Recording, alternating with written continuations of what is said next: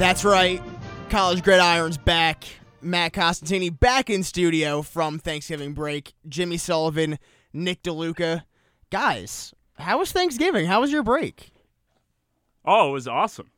The college football was absolutely fantastic. I'm ready to roll. Break was good. Let's get it rolling. I, I was actually in Florida. I wasn't here. It was fantastic.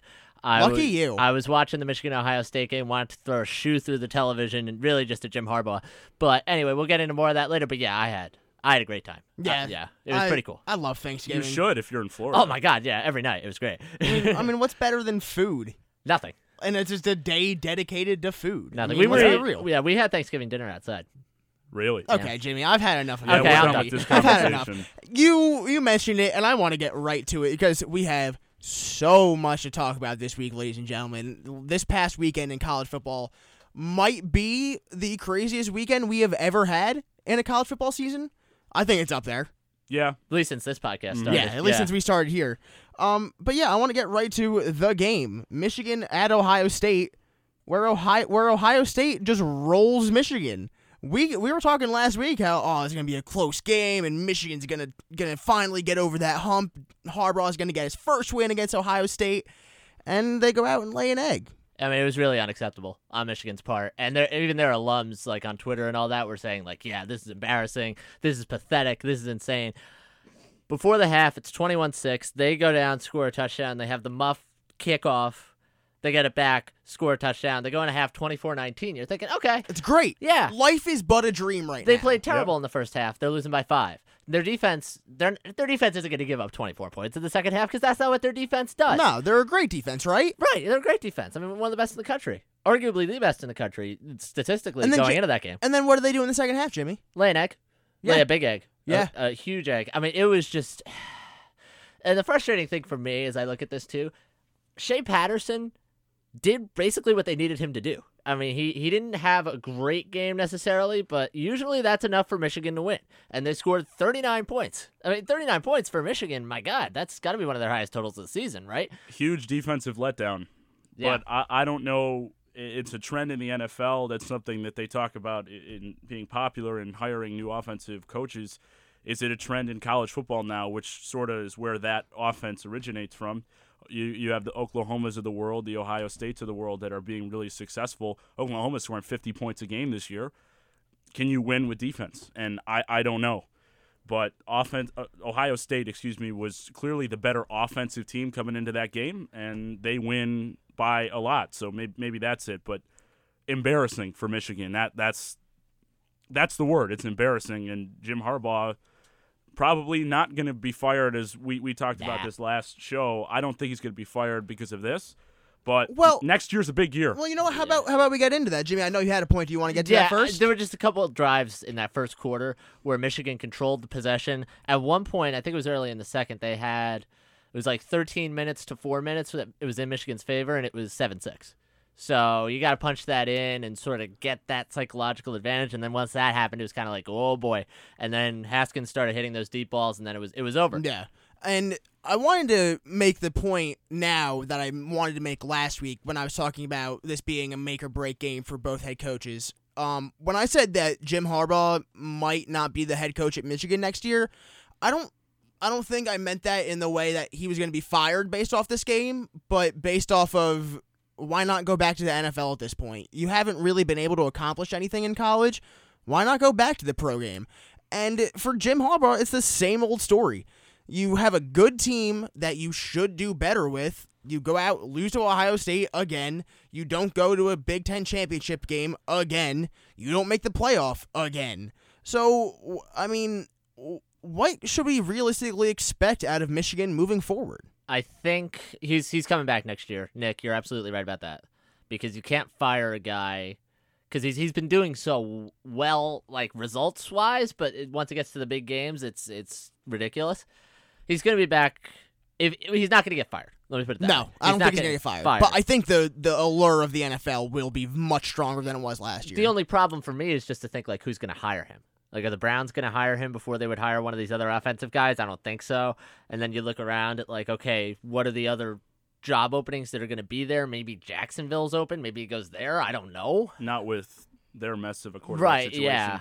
My my thing is I don't know whether the expectations for Michigan are unrealistic. That's a good point too. Because when was Michigan ever in the last say 20 25 years have they been this big time title contender? It, ha- it maybe. hasn't been there consistently the way it has been for Ohio State, the way it has been for Alabama, the way it was even with LSU when Saban was there too. So maybe Michigan is expecting too much out of Harbaugh. Maybe I'm wrong. Maybe he's got to recruit better. Maybe he's got to coach better. I think I think when it comes to college football, your expectations are based off of tradition. Yeah. Michigan is one of the most storied college football franchises in history, and they are expected to contend every single year, and they just haven't. So, to be fair, I don't think it's a stretch to say that Jim Harbaugh has failed as head coach at Michigan. I don't know if I'd say failed. I mean, if you look at the history of Michigan, like when Lloyd Carr was there, they were in Rose Bowl, Fiesta Bowl, Orange Bowl, but they were always the bridesmaid. They were never the bride. You know, they they never got to a title game. The closest they ever got was 06, which was the game of the century, and they lost by two, I think, or three. I don't remember the exact score to Ohio State. And since then, it's sort of been down the tubes because the first game of the next year they lose to App State, and then yeah, they have coaching changes with Rich Rod and Brady Hoke, and it's just a mess. I think it was impressive what Harbaugh did in his first year. Like 2015 was a really good year for Michigan. He brings in Jake Rudock. They go out, they win 9, 10 games, whatever it was. They go to a pretty major bowl game. I think they were in, I want to say it was the Outback Bowl, which is which is a pretty big deal. So they had a really good year that year.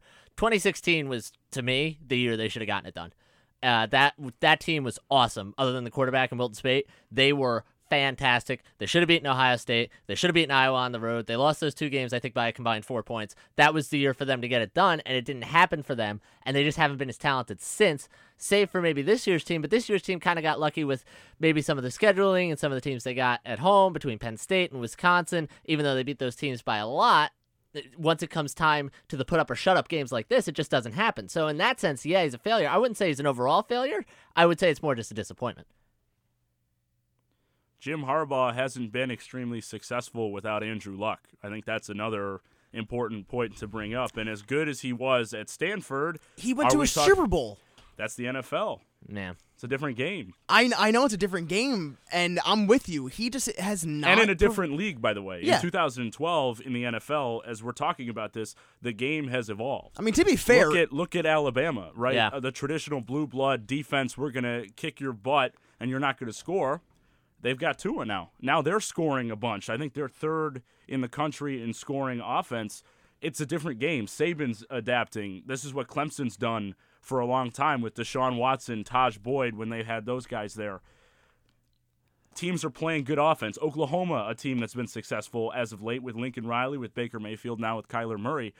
So I don't know. Maybe the expectations are unrealistic. Maybe it's Harbaugh because at the end of the day, is this a game? I don't want to say has the game passed him by, but is he trying to coach a style of playing good defense and running the football that he did so well and worked so well in the NFL when he was there and worked well uh, when he had Andrew Luck? But is that realistic anymore? I don't know. I can't answer that question. Well, with that result on Saturday, Ohio State is moving on to the Big Ten Championship to play against Northwestern, a game that they basically need to win. If they lose, that's unacceptable out of Ohio State. They're going to be in a New Year's Six Bowl, as is Michigan. Michigan's going to be in a New Year's Six Bowl. Um, but I want to move on to what was hands down the craziest game I have ever seen, and because I did not actually see it live, I didn't actually see it. I just saw the highlights and the score. LSU A&M seven overtimes, 74-72 A&M. This game wasn't real good until overtime. I mean, it was I don't I I don't even want to do that math live I think it was I think it was 31-31. yeah. I mean, that- that's It not- was it was unbelievable. Yeah. That game had absolutely it had everything. everything. I and mean, about and by the third overtime, you're like, oh, geez, just get yeah, this game over I mean, with. I mean, A and M had one of the probably the best college catch of all time. The the end zone catch in overtime. Uh, Coach O got a Gatorade bath in the second in the second overtime, and he just had to kind of sit there in it for the next five overtimes. Yeah, Uh, uh, Can we talk about that first? Why is why is it the seventh ranked team in the country giving their coach a Gatorade bath? That is an excellent question. over the 22nd ranked team in the country. When the game's not over. yeah, Yeah, I don't know. that, that was just weird. to Well, me. They didn't thought really the game was it. over because they didn't rule that his knee was down before the interception Yeah, but was thrown. So I, but- I get it. I understand Yeah, why that mistake was made. You're a top 10 team. I agree. I don't, don't- know why I they're, don't get it. they're doing the Gatorade But- bath, but they love Coach O. They play hard for him. I, I don't know. Who doesn't love Coach O? But yeah, Hold that tiger. I mean, there's not really much else to say about this game because it was kind of a meaningless game between these two teams. Neither of them are going to go to a conference championship. LSU probably lost out on a chance of being in a near six bowl, which is a shame for them because they deserve to be in more prime time this year the way they've played for Coach O. But yeah, other than that, just being one of the most insane games doesn't really hold a lot of weight into what's happening the rest of the way. But what was probably the best game of the weekend overall, and that did play a big role in not only conference championship but playoff implications, is Oklahoma West Virginia. That game was out of control. Just saying that straight up. 59 56 Oklahoma going on the road, beating West Virginia. Um, Will Grier played phenomenally. Kyler Murray did his thing. And I don't I don't I don't have anything bad to say about West Virginia. They just got beat. They got beat. I mean, they have a bad defense. Like both Yeah. these teams' defenses oh, are yeah. bad. It's Big 12 football. Big What do you expect? It's Yep. the Big 12. I mean, come on. Uh, Everybody's ripping the defenses. I, I found it ironic, too, that everybody on Twitter who was ripping the Oklahoma and West Virginia defenses were the same people like three days ago who were like, oh, this Rams Chiefs game injected into my veins, blah, blah, blah. Anyway, awesome game. Kyler Murray is inserting himself into this Heisman discussion. He's doing everything he can. He really is. I mean, he went nuts. 20 for 27, 364, three TDs, 114 rushing yards as well. Him and Will Grier back and forth. They were both awesome. Kyler Murray, now there's this discussion about whether he should give up baseball, which I don't think he's going to nope. do. Stay in baseball, He Kyler. said, Be smart. He said he wasn't. Yeah, but I, I, the Big 12 still has a shot at the playoff. Oklahoma, they got to win their conference title game, get a little help from Alabama, but Oklahoma now has positioned themselves, I think, pretty well to get to the playoff. And even though their defense is bad, I kind of want to see Kyler against this Alabama defense if it happens because that would be quite something with this man's ability and the way he plays the game. It's hard to follow up in the footsteps of Baker Mayfield. I don't know how he could have possibly done better. He's having an unbelievable season. I'm happy for this Oklahoma bunch. And you know who's not giving up football? Hollywood Brown.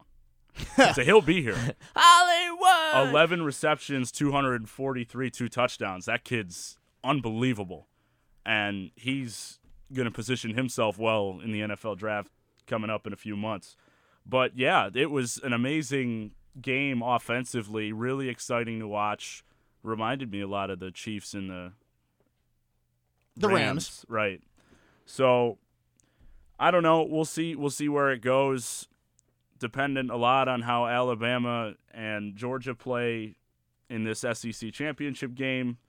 But I certainly think that Oklahoma right now has the edge over Ohio State as far as being number four yeah.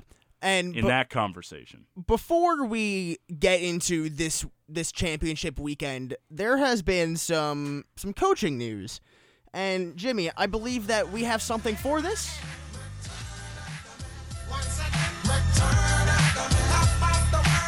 This is my jam right here. Yeah. yeah. So Can we just leave this on for the whole segment? So, following Saturday's game, University of North Carolina Tar Heels fire Larry Fedora after a second straight losing season, and basically within a couple hours, they announced that uh, that Mack Brown was returning to coaching, returning to the University of North Carolina, and that was that. Can we talk about a little symmetry just quickly? The last time he was the head coach at North Carolina, you know what the number one song in the country was? Was it return to the Mack? The song we just played. Oh, Wow. That is oh, I cannot make that up. That was his last week at North Carolina before he took the Texas job. That song was number one. how long has Mack Brown been out of coaching now? Uh, Six- 2013, he got fired. so five years. It's going to be six years by the time he he coaches his first game for North Carolina. I think there are two questions. One, why would North Carolina dig up Mack Brown to be their head coach when the game is obviously going in a different direction than Mack Brown is, aka younger? And then B, why would Mack Brown take the UNC job? I- Nick, uh, Yeah, I Nick, don't, go I don't know. Yeah, I'm, I gotta think about I this guess one. he wants to coach again. He likes his he liked his time at North Carolina. I, I can't answer the question. It doesn't really, to me, make a lot of sense from both perspectives. Maybe they like his ability to recruit, like the name. They wanted a big name because maybe they figure they're not going to be very good upcoming and they want to put butts in the seats. I can't answer that question, but I'll say it this way: it's a it's a head stra- head scratcher from my perspective. I really don't like it from either side. Yeah, I don't think I do either. I think he probably wanted to get back just because of that itch to coach again, because all the coaches talk about how it's basically a drug when you're on that sideline, and doesn't matter how long you're away from it, you you always want to come back to that. North Carolina right now as a program, Larry Fedora has left them in a really bad spot. Which is a shame because they were one onside kick away from beating Clemson and going to the college football playoff a couple years ago. Possibly, yeah. And they they had a great year that year. Marquise Williams was a great quarterback, and then they lost him, and it just all went to hell. I was I was very unhappy. Uh, this is digging up bad memories for me because I was all in on UNC that year. I'm a I'm a big UNC basketball guy, so by by the transitive property, I kind of like UNC football as well, just a little bit. I follow what they do, but when they got ruled offside on the onside kick that they recovered when he was clearly onside, it it broke my heart in two. It really did, and it was just downhill from there. Yeah, history would have been a lot different if that went differently, but I think North Carolina is in such a bad spot right now, and I think their reasoning for hiring him, in addition to what you said, Nick, they see what happened at Arizona State with Herm Edwards, which even right now is really nothing. Yeah, he they haven't done anything. What what's Arizona State this year? Seven and five, I mean, they're, they're four. they're bowl eligible. They're bowl eligible. That's hey, that's great, but like not like that. It's one year. You don't know how he's going to recruit. Kansas goes out, hires Les Miles, and now they're all eating grass. And now you go down to North Carolina, and they say, oh well, you know, let's see. Okay, so we could hire Mike Norvell, we could hire Willie Fritz, or we could hire Mack Brown. Hey, I know Mack Brown. I know that guy. he used to be here. Yeah, yeah. What, like 20 years ago, he's, he's gray haired now. Yeah, let's hire that guy. Are Okay. people still around from when he was there the first time? P- probably not with all I the wouldn't- compliance stuff that's happened over there. yeah. But I'm- man, it's just- this is weird. It's just so weird to me.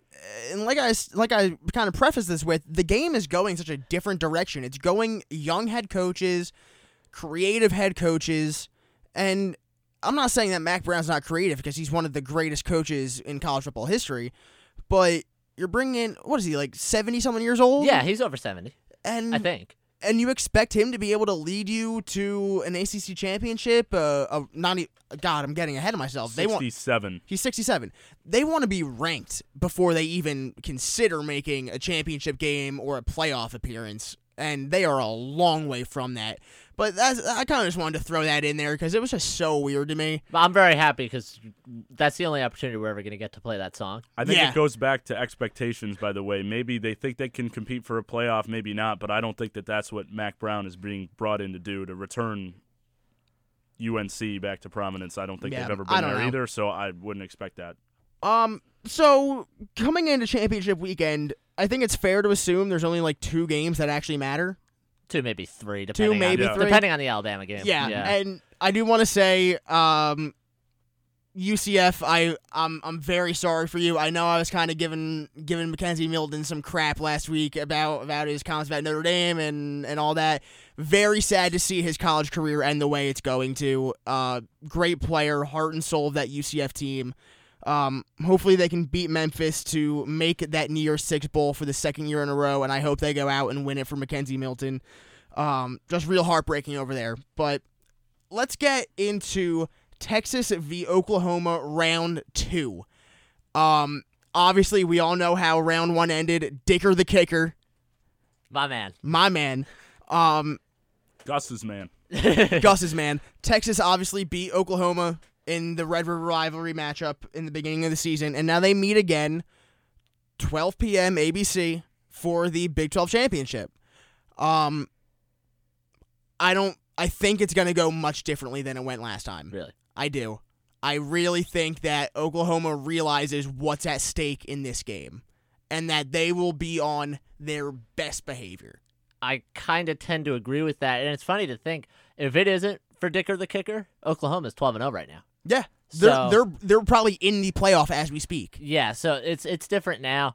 Oklahoma played a bad game that game for three quarters, and then they sort of gassed Texas in the fourth, and Texas kind of got lucky a little bit towards the end there that game where they were able to get out with a win, and that's kind of a game too where you sort of discount records and and how the teams are playing and all that because it doesn't really tend to matter because that game's always close.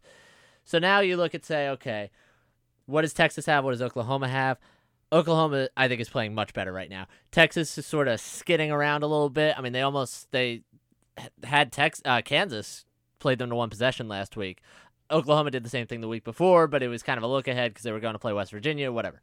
So now Oklahoma has the familiarity with Texas, but I also think their defense.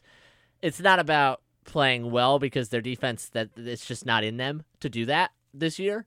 But I think getting a handful of stops is going to be enough. And the way Kyler Murray is playing right now, yeah, I think Oklahoma is going to win. I'm not surprised. I wouldn't be surprised if it comes down to one possession, honestly. But I, I do think, even though it's a rivalry and even though these teams hate each other and it's, I think it's going to be close, I think Oklahoma pulls it out at the end because I just think they have a far better quarterback right now in Kyler Murray. Is So- seven and a half too low to open the spread on this game? I don't think so.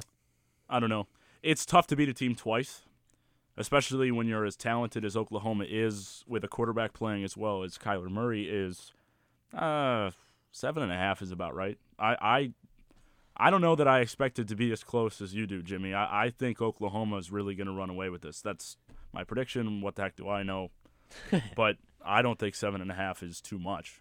I think what the what Lincoln Riley's message to the Sooners needs to be is, look, you have Alabama playing Georgia, and the winner of that game, granted it's Alabama, they're in. You have a chance. Um, then you move into if Georgia wins, then we might have a problem here. Maybe. So all you need to do is go out, handle your business, pick up the win, and let let fate take it from here. Because they Lincoln Riley should just be straight up. Alabama's the best, the better team. They're gonna beat Georgia. We're gonna make the playoff. That's all he needs to say. Yeah. I, I think too. It's it's cool how it works out. That game's going at twelve. Alabama's playing at four. Ohio State's playing at eight. So everybody's going to know where everybody else is by the end of the night, and it's not one of those where they're watching the scoreboard as it goes along because those are those are really the only games in town. Mm-hmm. So I think Oklahoma, if they win and Alabama wins, they're definitely in. Yes. I think if Georgia beats Alabama, I think both Georgia and Alabama still make it. Even though Alabama's got that one loss because it's late in the season that Georgia's really good. I mean, I think a lot of years Georgia would be a playoff team. It's just that luck would have it. There's three undefeated teams at the top this year, and there's really like three teams playing for one spot right now. The team for me that needs help is Ohio State. So I Oh, want yeah. I want I want to close with that Alabama Georgia game. So let's get to Clemson Pittsburgh. Does Pittsburgh have a chance here? No. No. No, that's what I figured. So Clemson, I think that they have their spot booked. Notre Dame, they have their spot booked. So right now we're talking about two open spots, and you can almost guarantee one of them is going to Alabama, regardless of how their game plays out. But now we go to Northwestern Ohio State. If Ohio State wins, do they even have a remote chance of making the playoff? Yes, if Oklahoma loses and Georgia loses, but I think it's a two-step process. So unless those two things happen, no. You you don't think that they would possibly move up a team like UCF or or a Washington should they win? I don't think so because Washington's got three losses. No. UCF, who have they played really? And the thing is too, like we're recording this before the rankings are going to come out. It looks like probably they're almost definitely going to move Ohio State ahead of UCF. I I don't see any chance, especially with UCF down to the a backup quarterback. seventy-first hardest schedule in Yeah, you college football. Uh, sorry. So you know what? Since we are doing this before the rankings come out, this is kind of just going to be on the fly. Let's before we get to this Alabama Georgia game, let's kind of predict where where chips are going to fall. How do we see the rankings playing out tonight? Uh, so I'll I'll go first on this one. Bama, Clemson, ND. Those are the top three Yes. in descending order. Yes. I've got Georgia 4 Mhm. for this week. Of course, depending on how that game goes, that doesn't like lock them up a playoff spot or anything. Then I've got Oklahoma five, OSU six. That's really all that matters right now. Probably. I mean, I think we would all agree on that. Seven. I don't. Who would you put at seven? I mean, I guess you have to put UCF at seven because Wazoo and LSU lost and they were seven and eight. So I guess you got to put them there. But really, the top six is all that matters. Yeah. So I have Bama, Clemson. I'd go Georgia and then Notre Dame. That's me. I don't. You but, can't do that. uh, I, I do not think well, you I can just do that. did. So I- I don't You s- asked me what I thought. I don't. s- I I understand that, and I want to. I kind of want to break this down a little bit. How are you putting one loss Georgia ahead of undefeated Notre Dame? because Georgia has an FPI of 26.2, third in the nation. Oh, uh, Notre Dame, sorry, at 20. They're number seven in the country. Team efficiencies, Georgia number two. That's a, how above average you are. So Georgia's number two behind only Alabama at 93.9. I don't even know where Notre Dame is. They're they're way down the list. Have to whatever. And then the the point, the, the biggest thing for me is that they've played better than Notre Dame in both of those categories. Just how good is your team statistically? And then you look at the strength of schedule, which has Georgia at number three, uh, a tougher schedule than both Alabama and Clemson and Ohio State and Oklahoma. Notre Dame is at 27. I I think they've been more impressive. And again, it goes back to the conversation about who's more deserving versus who's more accomplished. But it's about putting the best four teams in the playoff, and it's about the best teams being one through four. I think Georgia is better than Notre Dame right now. That's I will, my opinion. Yeah, I will say this too.